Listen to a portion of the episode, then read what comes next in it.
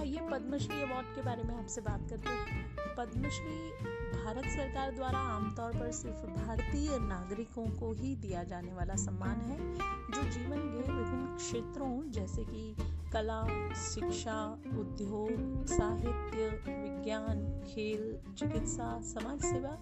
और सार्वजनिक जीवन आदि में उनके विशिष्ट योगदान को मान्यता प्रदान करने के लिए दिया